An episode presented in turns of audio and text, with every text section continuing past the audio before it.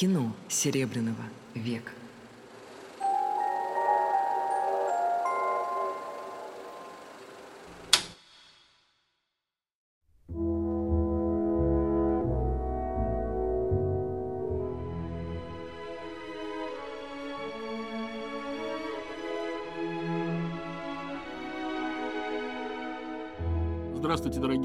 Дорогие, радиослушатели, я по-прежнему Александр Ласкин, и мы с вами продолжаем наши разговоры о кино Серебряного века. Значит, у нас было две лекции, посвященные импресарио, то есть, так сказать, Дранкову и Ханжонкову, потом мы с вами говорили о режиссерах, то есть о Старевиче и Василии Гончарове, а теперь мы обязаны поговорить о, об актерах, о Вере Холодной и Иване Мажутиной, и вот сегодняшняя лекция будет посвящена как раз Вере Холодной.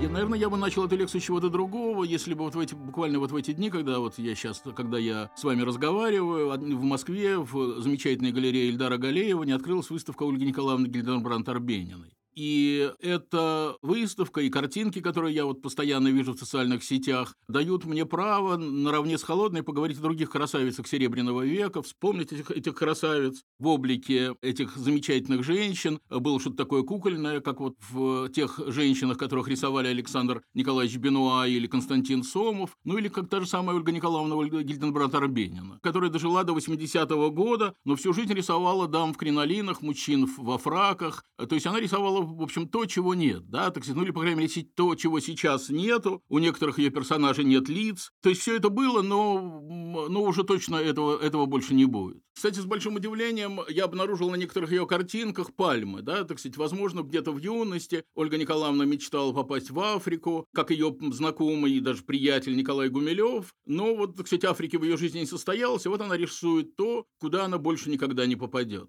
И можно вспомнить, кстати, еще одну красавицу Серебряного века, значит, Екатерина Константиновна Лившиц. Надежда Яковлевна Мандельштам назвала ее «Маленькая луна», «Ветерок», «Таточка», «Балерина без балета». Действительно, во многие женщины Серебряного века были связаны с балетом. Вера Холодная, о которой мы будем сегодня говорить, э, училась в Большом театре. Ольга Ваксель, приятельница, подруга Осипа Мандельштама, о которой когда-то я написал повесть «Ангел, летящий на велосипеде», училась в студии «ФЭКС», где преподавал сам Джордж э, Георгий Баланчевадзе или будущий великий американский балетмейстер Жорж Баланчин. Екатерина Лившиц в Киеве училась у Бронислава Нижинской. Значит, действительно, балет в их жизни был, то есть, так сказать, действительно, балеринки без балета, это чистая правда. Общего у этих женщин красота, да, вот красота и очень непростая жизнь после революции. Революция отменила не только прежние классы, то есть буржуазии, то есть купечество, но она отменила такой тип женской красоты. Как бы с тех пор быть вот такой красивой, как Ольга Ваксель или как Вера Холодная, в общем, стало небезопасно. Впрочем, Вера Холодная умерла в 19 году, значит, неприятностей ей досталось куда меньше, чем вот Ваксель, Лившиц или Гильденбранд. Можно было бы считать, что этот типаж навсегда исчез, что, так сказать, таких женщин мы больше не увидим, если бы в 70-е и 80-е годы не появилось две актрисы, которых каким-то чудом, так, по крайней мере, кажется, занесло из Серебряного века. Это Елена Соловея, которую мы сегодня еще вспомним, и это Рената Литвинова, которую мы, наверное, не вспомним, но, так сказать, вот как бы ее образ действительно напоминает образ женщин Серебряного века. И вот еще одно соображение, так сказать, прежде чем приступить вот к разговору, собственно, о Вере Холодной, и это соображение тоже касается некоего контекста. Не общечеловеческого контекста, да, так сказать, о котором мы только что говорили, а контекста, как бы, собственно, кинематографического. Это тоже необычайно важно, и сейчас я про это чуть-чуть поговорю.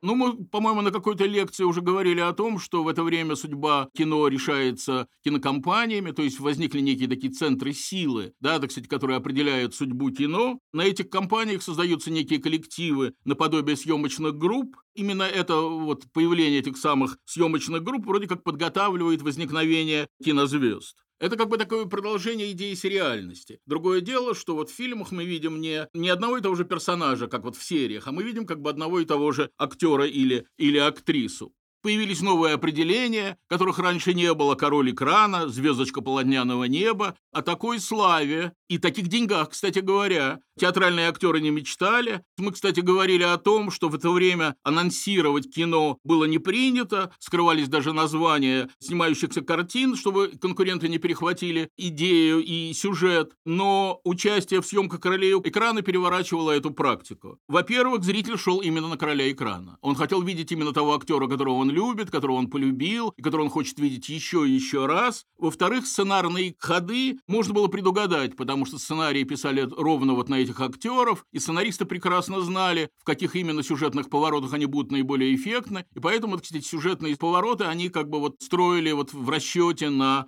конкретно этих актеров. Конечно, у актрис Серебряного века были предшественницы. Это театральные актеры, те театральные актрисы, чья личность преобладала в сценических созданиях. Как только зритель шел не на Гамлета или там не на Нору, а на Элеонору Дуза или Комиссаржевскую, вот забрежила идея кинозвезды как только зрителю стал интересен не, не столько персонаж, сколько вот, собственно, актриса, вот как бы появилась эта самая идея кинозвезды. То есть тут главное не перевоплощение в образ, да, тут главное как бы идентичность себя и образа, и чем более узнаваемым будет актер, тем больше у него, возможно, будет успех. Такая игра предполагала некое личное отношение к зрителям. По-моему, когда-то говорили про то, что Комиссаржевскую зрители называли Верочкой, несмотря на то, что, понятное дело, с ней был знаком необычайно узкий круг людей, так сказать, но вот для огромного количества публики она была, так сказать, как бы лично знакомым человеком. Лично знакомым по ролям, по сценическим созданиям, по некоему образу, который она создавала и который вот запечатлевался навсегда. Кстати, именно впечатление от Комиссаржевской для Веры Холодной начался в каком-то смысле путь в кино. Значит, когда она жила в Москве, мы про это еще с вами поговорим. Комиссаржевская приехала на гастроли в Москву. Холодная пошла, с, понятно, с родителями пошла на спектакль и была совершенно заворожена Комиссаржевской. Э, пришла домой, слегла в постель, поднялась высоченная температура, два дня она бредила. То есть это произвело гигантское впечатление. Наверное, вот в эти самые дни болезни и восторга восторга, который она испытала, она и впервые поняла, что она должна стать актрисой. Вместе с тем, э, между актрисами поколения Комиссаржевской и поколения Холодной есть существенная разница. Есть существенная разница, мы про это с вами чуть-чуть сказали, но вот я хочу еще немножко это уточнить. В эпоху холодной успех завоевывается не только артистом, но вроде как делается. Да, вот мы появились эти самые менеджеры, эти самые кинопромышленники, главная задача которых, так сказать, именно вот создать некий шум вокруг актрисы, привлечь к ней максимальное внимание. И вот этот самый успех не, не только не завоевывается, но и организуется, да, так сказать, это необычайно важно. Возникают некие технологии успеха, производство успеха включается реклама, этого раньше не было, то есть Комиссаржевская завершает некий старый патриархальный тип успеха с адресами от публики, с цветами, с разными подношениями, там где-нибудь на, на какой-нибудь юбилей какой-нибудь богатый купец мог принести, мог подарить Комиссаржевской какое-нибудь кольцо, да, так сказать, с бриллиантом, так сказать, но это все-таки совершенно не то же самое, что, не те возможности, которыми располагала Холодная и вот актрисы ее поколения. То есть цифры гонораров, сплетни и пересуды, драгоценности, туалеты – все это, что было чуждо русской художественной жизни, теперь становится ее климатом. Капитализм в полной мере входит в артистическую жизнь. И надо сказать, что вот в нищей артистической братье, ну, может быть, не совсем нищие, так сказать, потому что были театры, где артистам прилично платили, но все равно, так сказать, это были не такие грандиозные заработки, так вот в этой самой актерской бра- братье появились миллионеры. Настоящие миллионеры, то есть люди, действительно располагающие большими деньгами. Как известно, гонорары определяются тиражом, да, так сказать, так вот тираж любого фильма был значительно большим, чем тираж, как бы, если так можно выразиться, любого спектакля. То есть, если фильм выходил, то его смотрела вся страна. По этой причине вот театральные странствия Счастливцева и Несчастливцева, да, мы помним с вами эту пьесу Островского, пьесу «Лес», вот эти самые театральные странствия дополнялись переездами Примадонны в своем собственном салон-вагоне. Вот у, у Веры Холодной был такой салон-вагон, то есть была такая возможность, если она ехала на, если она ехала на съемки, так сказать, то это был, то это был переезд богато обставленный, да, так сказать, с возможностью отдохнуть, с возможностью, так сказать, неплохо провести время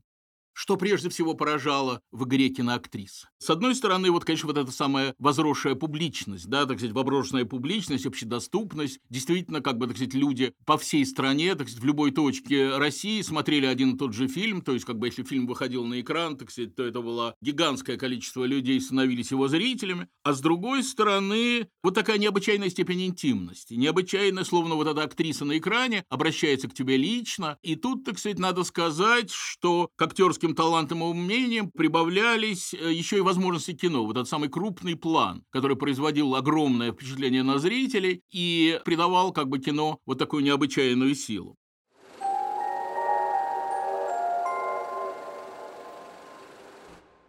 Значит, и так Вера Васильевна Холодная, да, родившаяся в э, 93-м году и умершая в 19-м, да, то есть прожившая необычайно короткую жизнь. Вот она и есть первая русская кинозвезда. Вторая Верочка русского искусства, да, так сказать, первая, мы уже с вами говорили, Комиссаржевская, Холодная э, вторая. Значит, в начале века произошла некая такая смена типажей. Место, занимаемое румяной русской красавицей, значит, таков типаж необычайно популярный в кино незадолго до появления Холодной. Так вот, место, занимаемое румяной русской красавицей, заняла худощавая женщина эпохи модерна. Холодную называли фарфоровой статуэткой, куколкой, игрушкой саксонской, ангорской кошечкой с бархатными лапками. И дело тут, поверьте, не в 34-м размере обуви. Кстати говоря, у шведско-американской актрисы Грета Гарба размер обуви был 42-й. Значит, дело совсем даже не в этом. Холодная была не только красавицей, в ней чувствовалась некая загадка. Да, вот в ней чувствовалась некая загадка. У нее были прекрасные глаза, силу которых она ощущала. И поэтому, когда она говорила, говорила, что глаза – это мой хлеб, она очень понимала, что она говорила. Действительно, на глаза, увеличенные крупным планом, глаза на экране выглядят необычайно эффектно.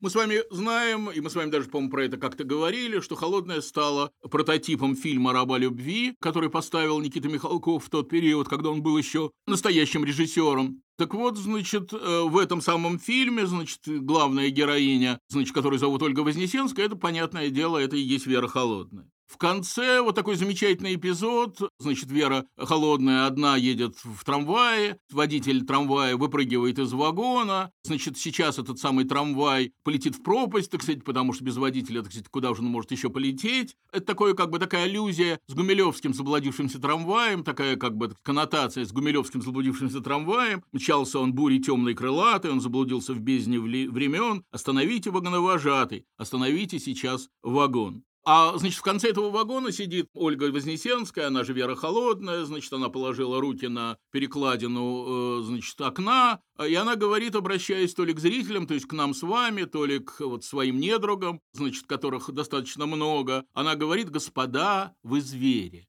Вот эта замечательная фраза, которую написал, кстати говоря, сценарист этого фильма, прекрасный писатель Фридрих Гринштейн, вот эту, эту замечательную фразу, конечно, могла бы сказать любая героиня Веры Холодной, если бы эта героиня могла говорить. Да, так сказать, это не мое кино, герои молчат, так сказать, но, конечно, господа в извере, это как бы, так сказать, вот то, что у них на языке, что они как бы должны были бы произнести, если бы была у них такая возможность.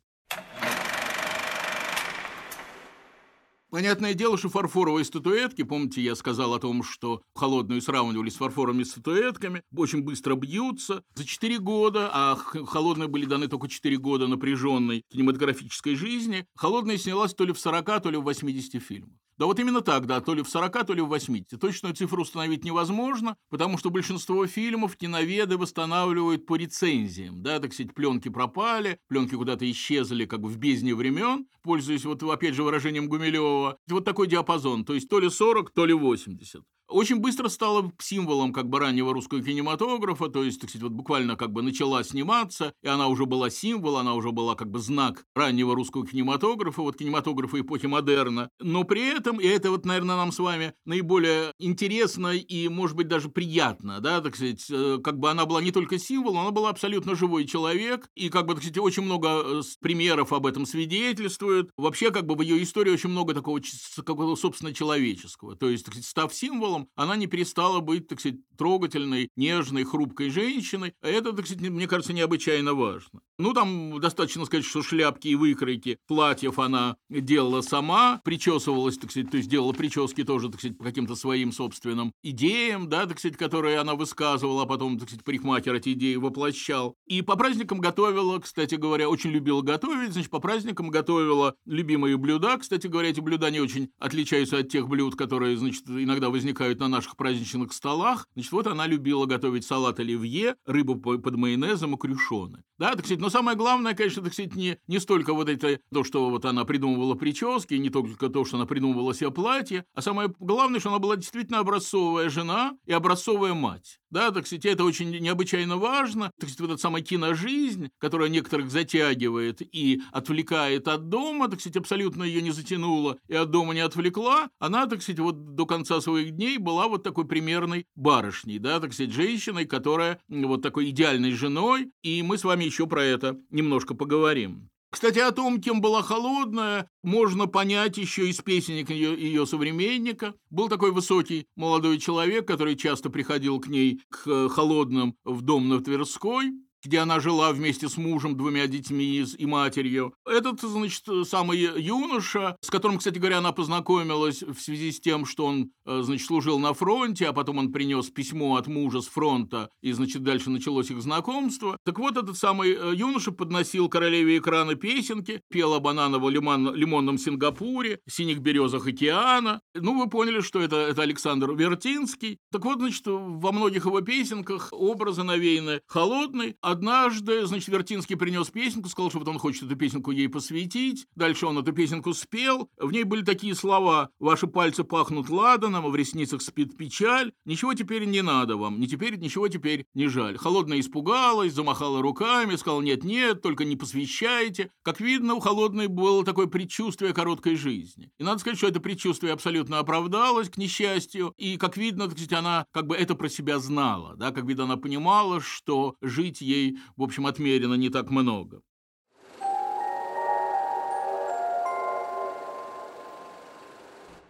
И так холодная воплотила идеал красоты этого времени, эпохи модерна. Можно сказать даже иначе. Холодная стала идеалом красоты э, этой эпохи. То есть эпоха выбрала холодную, и вот холодная стала как бы вот такой главной женщиной, что ли, этого времени, человеком, на которого равнялось огромное количество женщин этой эпохи, которые хотели быть на нее похожими, модницы подражали ее прическам, шляпкам, нарядам. Надо сказать, что любовь зрителей, конечно, дело прекрасное, и, так сказать, в общем, человек, который это испытал, конечно, так сказать, в общем, должен чувствовать себя еще более уверенно, она, в общем, так себя и чувствовала, но в любви зрителя есть одна опасность. Любовь зрителей основана на узнаваемости. Зритель хочет видеть ту же самую актрису. Если эта актриса сильно изменится, ну, хотя бы сменит прическу, то зритель будет, возможно, расстроен. Да, так сказать, так вот, когда однажды режиссер предложил Вере Холодной сменить прическу, она буквально зарыдала, сказала, что это невозможно, потому что ей показалось, что если она это сделает, то зритель ее не узнает. Так что, так сказать, в общем, как бы вот тот образ, который она создала изначально, он, в принципе, сохранялся на протяжении всей ее недлинной кинематографической жизни, и это, так сказать, необычайно важно и э, существенно.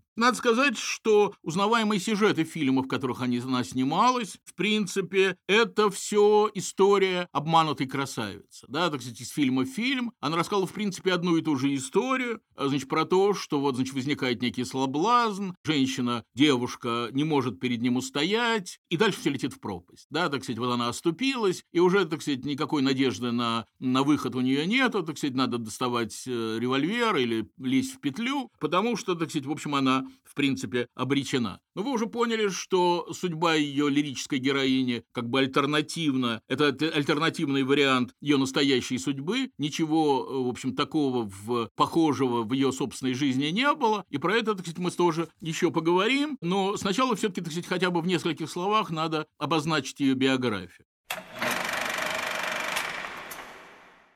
Значит, Верочка Левченко, да, так, такова ее настоящая фамилия, холодная это фамилия мужа. Жила в, городе Полтава, в Украине. Интеллигентная семья, отец преподает в гимназии, значит, он окончил Московский университет, человек читающий, умный. В какой-то момент, значит, вот э, Верочка Левченко с бабушкой переезжает в Москву и начинает учиться в хореографическом училище. Два года она учится в хореографическом училище, бабушке как бы это увлечение не очень нравится, и бабушка заставляет ее из училища уйти, а потому что ей кажется, что все-таки балет это такое, как бы, значит, не, не очень благородное занятие, даже она говорит, что оно безнравственное, и, значит, Верочка переходит в гимназию, которую она заканчивает, и вот на выпускном балу за ней начинает ухаживать необычайно красивый молодой человек, которого зовут Владимир Холодный, и наибольшее впечатление вот в этой первой встрече на нее произвело то, что Холодный ей прочел стихотворение Николая Гумилева «Озеро Чат», которое только что было опубликовано. То есть, мало того, что оно вот как бы недавно вышло, это стихотворение, но он его уже выучил, и он уже его читал. И сегодня я вижу особенно грустен твой взгляд, и руки особенно тонкие, колени обняв. Послушай, далеко-далеко на озере Чат,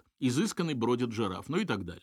И вот начался роман. Начался роман, в котором было абсолютно все, что должно быть присуще молодым людям эпохи модерна. Э, не обошлось без увлечения об авто. Первое свидание Холодный э, назначил на автодроме. Вера Васильевна пришла, никого не застала, обиделась, думала, что, что Холодный ее обманул, уже собиралась уходить, как вдруг, значит, Холодный подъезжает на автомобиле, и это, конечно, производит на нее гигантское впечатление для того времени. Вот человек на автомобиле, это был такой бог на машине, Деукс Эксмахина, как говорили, в эпоху античности. Э, машин тогда почти ни у кого не было. А вот, так сказать, молодой человек на автомобиле, так сказать, конечно, производил огромное впечатление. Владимир был юрист по образованию, по-моему, я этого не сказал, но, может быть, важнее для нас с вами то, что он был одним из первых русских автогонщиков, у него был собственный «Форд», он издавал первую спортивную российскую газету «Авто», и все это, конечно, производило огромное впечатление. И сперва стихи Гумилева, понятное дело, об этом я уже сказал, а потом эта самая машина, потом этот автодром, на котором он, так сказать, подъезжает лично к ней. Это все, так сказать, вело к тому, что в 2010 году они поженились, и Верочка получила фамилию, которую многие считают псевдонимом, но на самом деле, так сказать, это, это фамилия вот ее мужа Владимира Холодного. Кстати говоря, Холодный э, умудрился вовлечь свою жену увлечение автомобилями, и Вера тоже неоднократно э, садилась на автомобиль, и несколько раз вместе с мужем они попадали в аварию.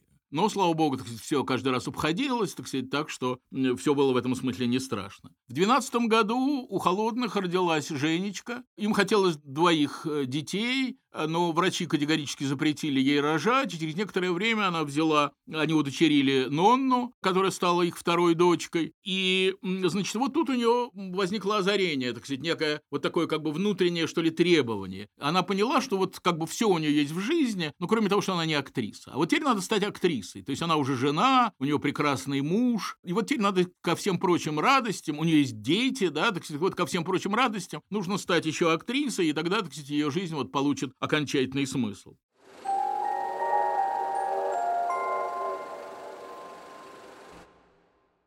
Я уже говорил как-то, что в то время в основном в кино приходили из театра. Ну, откуда им еще приходить? Конечно, так сказать, театр был как бы таким местом, откуда актер переходил в кинематограф. Э, но вот в случае с «Холодной» получилось совсем даже не так. И вообще у «Холодной» не было такого особого пути в кино. Она просто, так сказать, открыла дверь в одну из студий фабрики, на фабрике Ханжонкова. Значит, в это время на этой, в этом кинопавильоне снимал Анну Каренину режиссер Владимир Гардин. Она увидела Гардина, сказала, что она хочет с ним поговорить говорить. Гардин сказал, да, сказал, да, внимательно вас слушаю. Она сказала, что вот она хочет сниматься в кино. Наверное, для того, чтобы отделаться от этой навязчивой барышни, Гардин сказал, ну хорошо, вот вы можете сняться в массовке. Холодная попрос снялась действительно в массовке, поняла, что это не то, потому что ей хотелось сыграть роль, так сказать, а тут, так сказать, она просто присутствовала. И она пришла опять к Гардину и сказала, что я получила 3 рубля, но я хочу роль, дайте мне возможность посмотреть на себя не только в зеркале. Это, кстати говоря, фраза, которую нужно объяснить. Дело в том, что когда Холодная готовилась к тому, что вот она пойдет на киностудию и будет просить роль, она, так сказать, уже немножко репетировала перед зеркалом. Да? Так сказать, зеркало ей казалось каким-то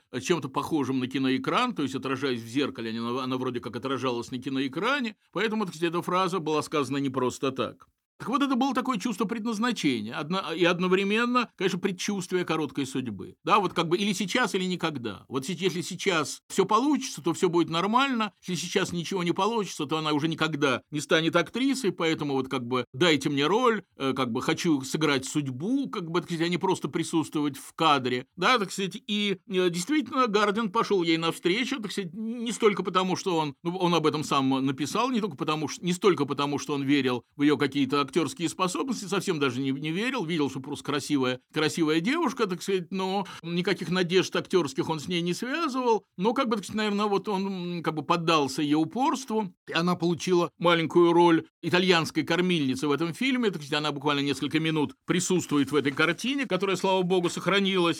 Так холодная начала свою жизнь в кинематографе. Надо сказать, что дальше все так и пойдет. То есть, так сказать, вот как бы вот она начала, и действительно уже остановиться было невозможно. Да, в общем-то, и никакого желания остановиться у режиссеров не было, потому что действительно она оказалась необычайно востребована. В первый же год, то есть э, в 15 году, значит, в конце 14-го она снялась в Анне Карениной, маленькая роль, а уже в 15 году она снялась в 13 картинах. В среднем фильмы с участием Холодной, э, это даже невозможно себе представить, но это факт, выходили каждые три недели. То есть каждые три недели россияне смотрели свою любимую актрису в новой роли, и она действительно таким образом как бы стала родной для них и близкой, потому что, так сказать, они все знали про нее, про ее героинь. Конечно, сначала про ее героинь, так сказать, а, а им, наверное, казалось, что они все знают и про нее таким образом, хотя это совсем не так, и мы про это с вами сейчас немножко поговорим. Но вот действительно она стала вот такой как бы постоянной, ну, она как бы постоянно присутствовала в жизни публики, да, которая ее смотрела.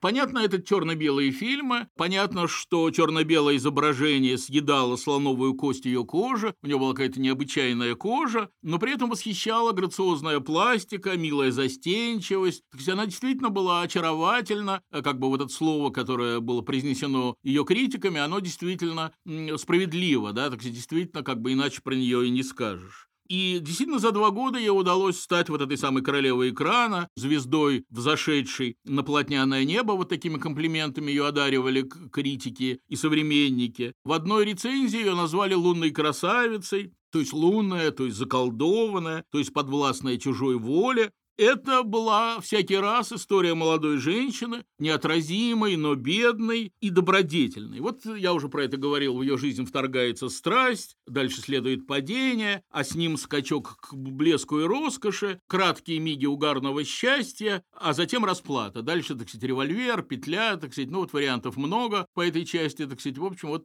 как бы дальше жить уже совершенно невозможно. В этих фильмах присутствует сцена обольщения, оказавшиеся в те времена рискованной, рискованными. Сейчас, так сказать, мы уже что только не навидались. А сейчас нас ничем этим не удивишь, так сказать. Но это был как бы еще один повод для публики, так сказать, об этом э, посудачить. Всякий раз она была жертвой вот заверченной вихрем страстей. Еще раз повторяю, что к самой Вере Васильевне, абсолютно добродетельной в жизни, прекрасной матери и замечательной жене, это никакого отношения не имело, но это тема ее лирической героини. Вот это очень важный момент, на котором я хотел бы остановиться, потому что в это время не только в кинематографе, но и в поэзии появляется лирический герой. Да, так сказать, появляется лирический герой, который совершенно не, неадекватен автору. Понятное дело, что э, в нем есть что-то автобиографическое, но это абсолютно не значит, что у него, что автор и герой это одно и то же. Все-таки у лирического героя своя отдельная судьба. О ком бы мы с вами не говорили, о лирическом герое Блока, о лирическом герое Ахматовой, о лирической героине Марине, Марины Ивановны Цветаевой,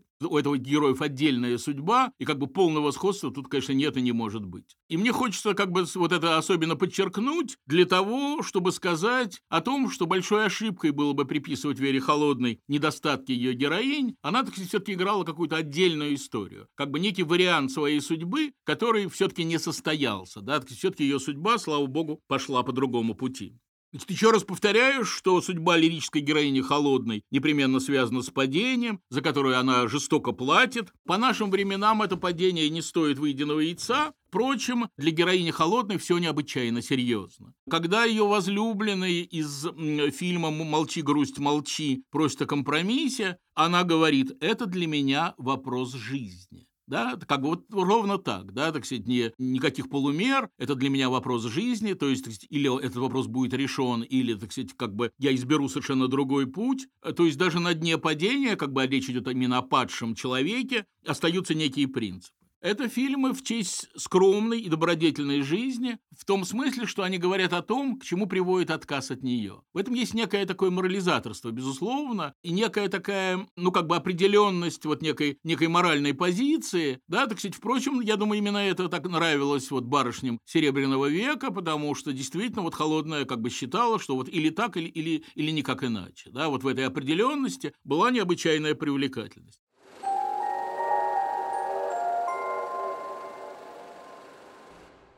Когда-то мы с вами, не так давно, э, мы, когда мы говорили о художественном театре, я говорил о том, что художественный театр отменил систему амплуа.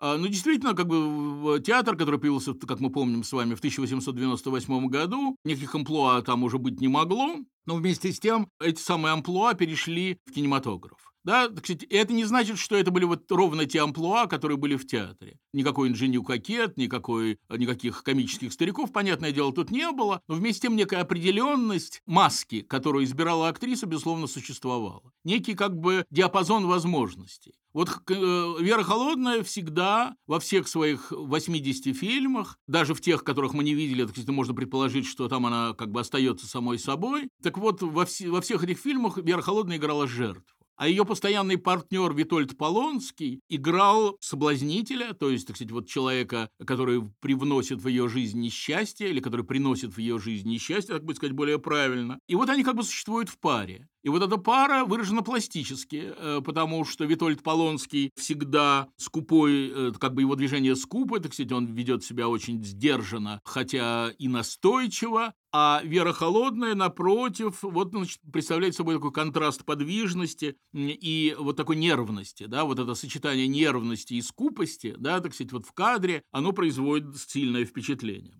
Кстати, в фильме «Жизнь за жизнь» Холодная сыграла с актрисой художественного театра Лидией Кореневой, прекрасной актрисой, которая блистала в «Месяце в деревне» художественного театра, играла там Верочку. И надо сказать, что она вот холодная актриса без образования, и Коренева, одна из ведущих актрис художественного театра, соединившись в одном фильме, как бы, кстати, вот не уступили друг другу. То есть они, в общем, играли, это как бы такой вполне достойный дуэт. Возможно, это стало поводом и аргументом для Станиславского, который предложил Холодный вступить в труппу художественного театра и готовить Катерину в «Грозе». Удивительное дело. Вот, казалось бы, это, кстати, в общем, уже в этот момент Мерхольд и Станиславский не общаются. Мы говорили с вами, когда э, размышляли о театре Серебряного века, мы говорили с вами о грозе Мерхольда, поставленной на сцене Александринского театра. Но удивительно, что замысел Станиславского очень похож на замысел Мерхольда. То есть речь, как видно, что тоже шла о птице в клетке, вот так называли Рощину Инцарову в Александринском спектакле э, критики. Речь шла о неком Нестеровском образе. Это еще одно определение другого критика по отношению к Рощино Инцаровой. То есть вот это все Вера Холодная могла бы сыграть. То есть все, что играла Рощина Инцарова, вполне могла играть Вера Холодная, потому что в ней была и хрупкость, и стильность, и вот некие такие качества женщины модерна. Да, так кстати, вот то, что когда появлялась на сцене Рощина Инцаровой, как бы она могла возникнуть в, любой, в любом месте сцены, так кстати, вот тут же как бы сцену заполняла вот некая тревога, да, так сказать, она привносила в действие вот некую тревогу, это все как бы могло быть свойственно и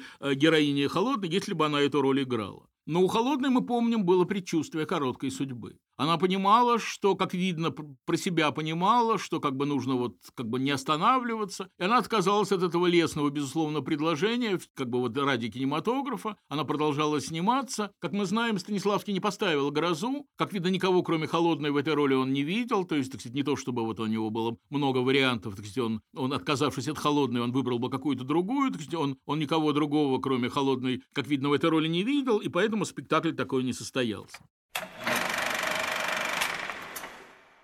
Еще одно соображение, о котором, о котором мне хочется э, сказать. Значит, мы знаем, и, может быть, даже я про это когда-то и говорил, что русское кино не дало ни комедии, ни, ни вестерна. Ни остросюжетных фильмов, э, ни комедийных фильмов. Значит, вот в арсенале русского, раннего русского кинематографа не было. И первое место поэтому держали западные артисты. Так сказать, все-таки зритель любит комедию. И вот, значит, поэтому, когда в Россию приехал Макс Линдер, ему устроили такой триумфальный прием. Да, так сказать, как видно, русская публика истосковалась тосковалось по собственному кинокомедийному артисту, так сказать, поэтому вот Макс Линдер был принят так восторженно. Русское кино проявляло себя в психологической драме, в социальной мелодраме. И вот действительно главная актриса этих жанров была Вера Холодная. Ну вот «Жертва века», вот такая, такая замечательная ее картина. Значит, сюжет такой. Жена пьет, позволяет за собой ухаживать, то есть так не только пьет, так сказать, но пьет, так сказать, вместе с э, разными мужчинами, значит, не бывает дома, что еще хуже. И главное, что вот чем больше она как бы вот вовлекается вот во, во все эти радости или во все эти пороки, так будет, наверное, сказать, более правильно, тем э, больше в ее глазах мелькает что-то такое дьявольское. Как бы она вроде как уже перестает быть самой собой, порог героини не идет, э, она в пороке угасает, и у мужа не остается никакого э, другого варианта, кроме как кончить жизнь самоубийством. То есть он достает пистолет, стреляется. Но для нас сами важнее то, что не только муж погибает в этой истории, но и жена в каком-то смысле погибает в этой истории, потому что на пути порока как бы невозможно остаться самой собой. Вот в этом как бы вот такой моральный вывод Веры Холодной. Или еще одна картина, которая называется «Миражи». Значит, актриса, чтица, то есть, так сказать, она как бы нанята для того, чтобы читать книжки. Значит, ее нанял богатый барин, богатый человек, он болен, значит, и, ну вот как бы, так сказать, вот э, эта самая актриса или чтица Марианна его вроде как развлекает. У барина есть сын, который замечает, что вот рядом с отцом появилась такая необычайно красивая барышня, начинает за ней ухаживать. Значит, она как бы, так сказать, не то чтобы... Она совсем даже не возражает, а, и как бы сразу меняются интерьеры, то есть, так сказать, вот э, сначала значит, вот скромная комната, где лежит больной человек, вот этот самый барин, а дальше, значит, уже комнаты полные мехов, разных драпировок, каких-то необычайных ковров. Более того, значит, актрису, которая, значит, потому нанялась на работу к барину, что она безработная, значит, вот, значит, ее устраивает, этот самый сын устраивает в театр, понятное дело, не бескорыстно. И с этого момента начинается ее путь к самоубийству. Да, так сказать, как бы вот она, она пошла на его условия, так сказать, и у нее никаких выходов дальше не остается. Более того, она задает ему вопрос, должна ли женщина, которая все сделала ради мужчины, выйти за него замуж. И вот этот нехороший человек, значит, этот сын богатого барина, на это ей отвечает, да, если это было поставлено условием. Вот это уже вынести совершенно невозможно. Ей остается только достать пистолет и покончить счеты с жизнью. Ну, как вы видите, значит, Холодная играла очень короткие судьбы. Все судьбы ее героини очень быстро заканчиваются, как бы начинается какая-то неприятная для нее история, так сказать, вот, которая, которая в результате приводит к смерти. Конечно, сказать, лучше бы Вера Васильевна боялась не, не песни Александра Вертинского, а лучше бы она боялась играть женщин, которым была суждена короткая жизнь, так сказать, но, в общем, не нам с вами давать ей советы.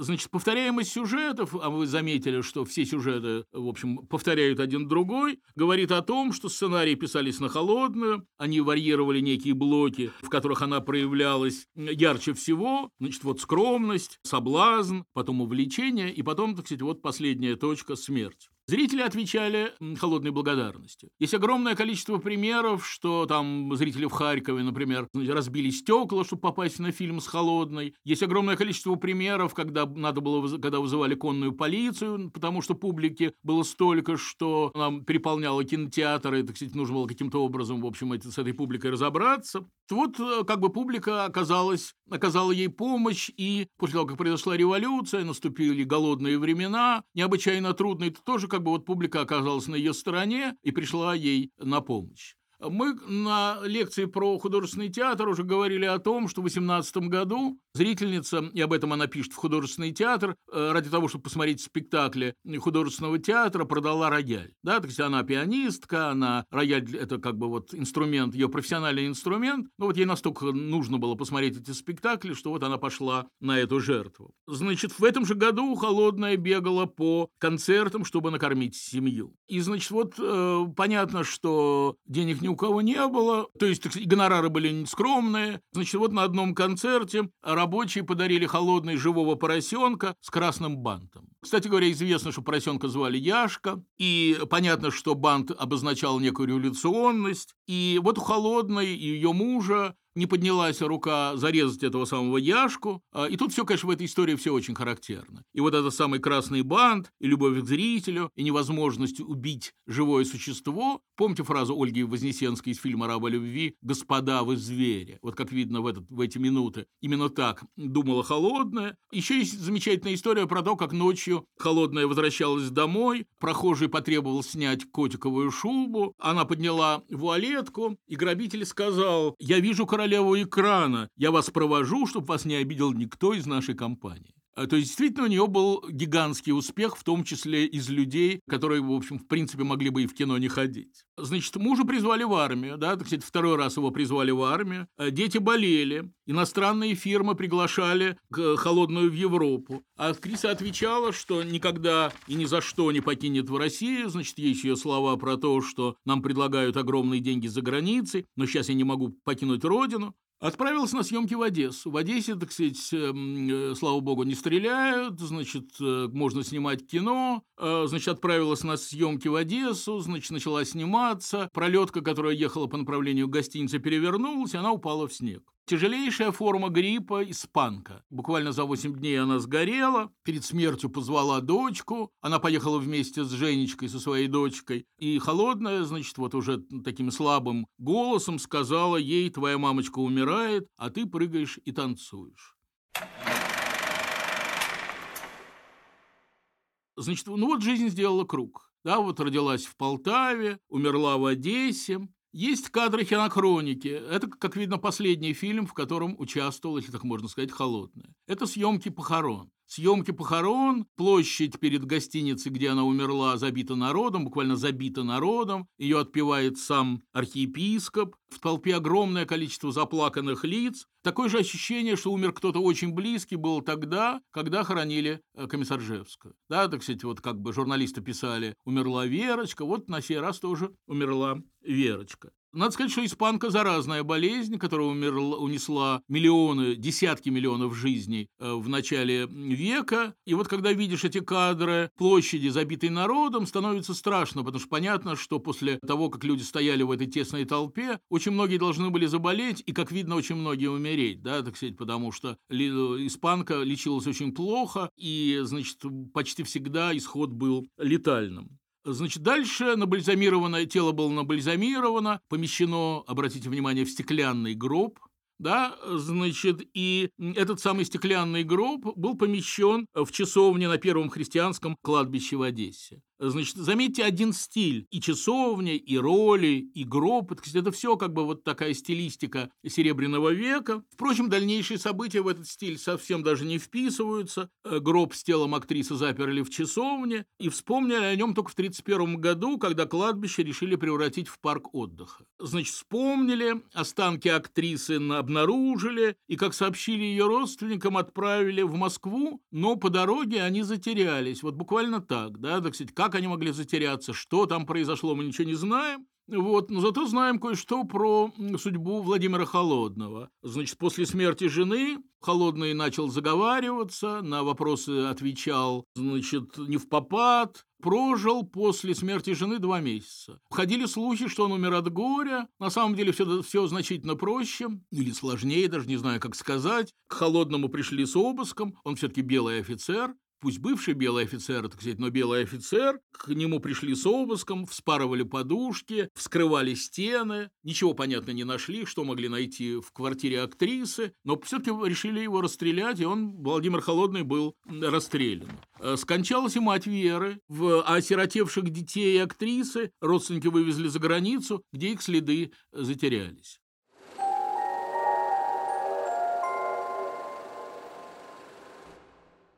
Значит, я начал наш с вами разговор с Ольгой Гильденбранд, да, вот этой чудесной актрисой, э, чудесной актрисой, кстати, она была и актрисой тоже, но чудесной художницей Серебряного века. И вот сейчас я хочу снова к ней вернуться и прочесть маленький кусок э, из ее воспоминаний. Мне кажется, он имеет отношение к тому, о чем мы с вами говорим. Лето я провела на даче, и тут надвинулись страшные события революции. Надвигался холод, в театр ринулись массы, и был страх, что в атласных ложах заведутся насекомые. Я со своей интуицией почувствовал, что опустился какой-то занавес. Позже говорили «железный занавес», и все погрузилось в противный серый полумрак. Погас волшебный Мерхольд, потускнел свет, Я не умерла, а полуумерла, и все события сразу предстали в другом свете, и люди, и желания, и чувства в ту минуту и надолго, надолго вперед. Конечно, жизнь продолжалась, и все было будто по-прежнему. И случались хорошие события, интересные встречи, но даже горе, не только счастье, потеряло свою остроту. Наступил другой век. Смерть 26-летней актрисы, есть мы возвращаемся с вами к Вере Холодной, был воспринят как знак беды. Ходили нелепые слухи, но правдой было то, что на смену драмам, которые героини Холодной считали ужасными, пришли другие драмы, в сравнении с которыми кинодрамы казались игрушечными. Мы с вами говорили на какой-то лекции о склонности русского кинематографа к плохим финалам. Да, так сказать, как бы было принято, чтобы фильм кончался чем-то ужасным, выстрелом, петлей, ну, как бы вот какими-то печальными событиями. Впрочем, ни один плохой финал фильма не идет в сравнении ни со смертью Владимира Холодного, да и с жизнью после революционной Москвы и Петрограда. К тому же другой век настал и для кинематографа. Смерть Веры Холодной обозначала конец русского частновладельческого кино. 16 февраля 19 года умерла Вера Васильевна, а 26 августа 19 года был подписан декрет о национализации кинопромышленности. Начиналось советское кино. Это самое советское кино будет разным, талантливым и неталантливым, гениальным и бездарным, но вряд ли в нем могло найти место для Веры Холодной или для героя нашей следующей лекции Ивана Мажухина. В конце все-таки хочется сказать что-то позитивное. Позитивно есть, как ни странно, да, казалось бы, это, кстати, в общем, все, все печально, так сказать, но все-таки позитивное есть. Ну, хотя бы то, что больше всего и чаще всего холодную вспоминают в городе Одесса, в котором стоит два памятника. Значит, один памятник стоит перед домом, где она умерла, это, значит, это бывшая гостиница, а второй памятник стоит вот на этом самом христианском, первом христианском кладбище. Могила ее, понятное дело, затерялась, ну, примерно понятно, где находилась часовня, вот на этом месте стоит э, памятник холодный. Есть в Одессе и площадь Веры Холодной. И вот, пожалуй, на этом мы с вами закончим наш сегодняшний разговор. Спасибо.